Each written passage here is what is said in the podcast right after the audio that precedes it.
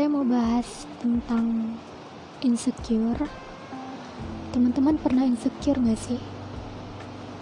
Kayaknya semua orang pernah insecure deh. Atau saya salah? Ya, mungkin ada yang bilang belum pernah insecure. Tapi sebenarnya secara tidak langsung mereka nggak sadar kalau sebenarnya mereka udah pernah insecure. Hmm, insecure sendiri merupakan perasaan tidak tenang gelisah, dan takut akan sesuatu. Entah apa pun itu penyebabnya. Ya, biasanya sih karena membandingkan diri sendiri dengan orang lain atau ada orang lain yang membandingkan diri kita dengan orang lainnya juga. Bercerita tentang pengalaman insecure, sebenarnya saya sendiri juga gak jarang insecure gitu.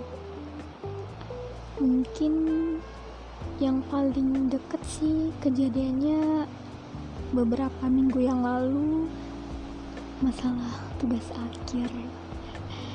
Ya sedikit curhatan mengenai mahasiswa tingkat akhir yang saya sekarang harus menyusun tugas akhir. Dan penelitian saya itu terhalang karena pandemi ini. Sehingga saya belum bisa melakukan penelitian. Nah pada saat itu teman-teman saya udah banyak yang sidang. Terutama teman-teman dekat saya. Ya saya aja nih yang belum bisa kalian tebak. Saya insecure pada saat itu. Duh kenapa sih? Saya belum sidang mereka udah. Kenapa saya nggak mampu? Seharusnya saya bisa. Apa sih beda saya sama mereka? Mereka bisa cepet masa saya enggak ya kata-kata itulah yang berputar-putar dalam otak saya pada saat itu. Hmm, dan kalian tahu nggak sih orang-orang yang kayak suka bawel suka ngomong ceria. Itu kalau udah sedih itu kayak mau diem aja gitu. Kalian juga pernah gak sih? Saya rasanya pengen kayak gitu saat itu. Cuma pengen diem. Gak pengen juga jelasin ke orang lain. Yang saya lakuin cuma sedih nangis. Tapi satu hal yang mau saya sampaikan kalau itu nggak apa-apa. Kalian nangis aja. Percaya deh. Setelah kalian nangis akan ada energi positif yang akan datang setelah itu. Ya seperti kalian recharge energi. Setelah kalian nangis setelah kalian luapin kesedihan kalian akan ada semangat baru yang muncul. Terus gimana sih caranya supaya nggak insecure mungkin saya mau berbagi sedikit tips gimana caranya untuk mengurangi insecure. Yang pertama kalian harus menerima bahwa diri kalian memang sedang insecure. Setelah kalian menerima diri kalian yang insecure kalian jangan menjudge diri kalian negatif tapi fokus dengan tujuan yang ingin kalian capai. Yang kedua, jadi teman baik untuk diri kalian sendiri. Semua orang pasti pernah kan curhat ke temennya tentang hal apa pun itu.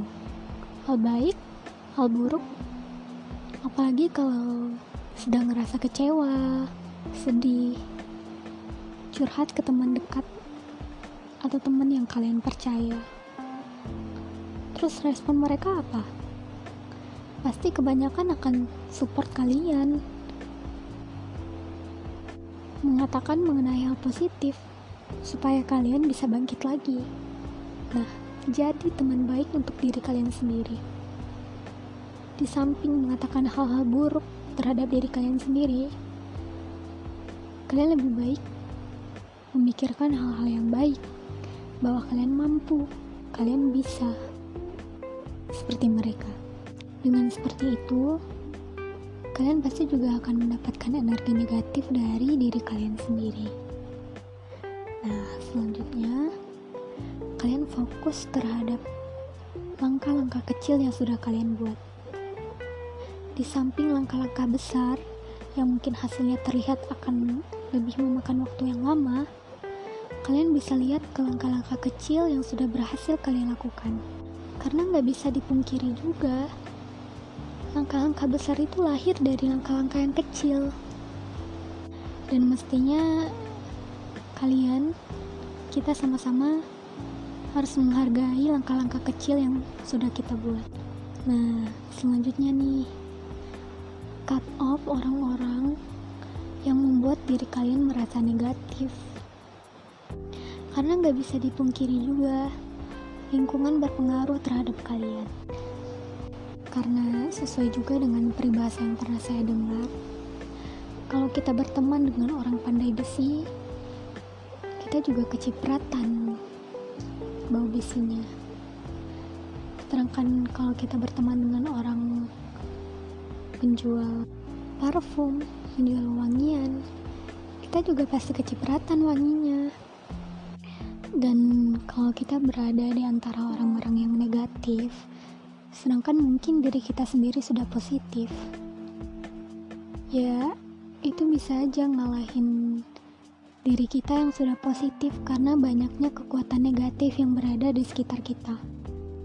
Akan lebih baik kalau lingkungan kita juga positif karena hal itu akan makin memperkuat perasaan positif yang ada dalam diri kita.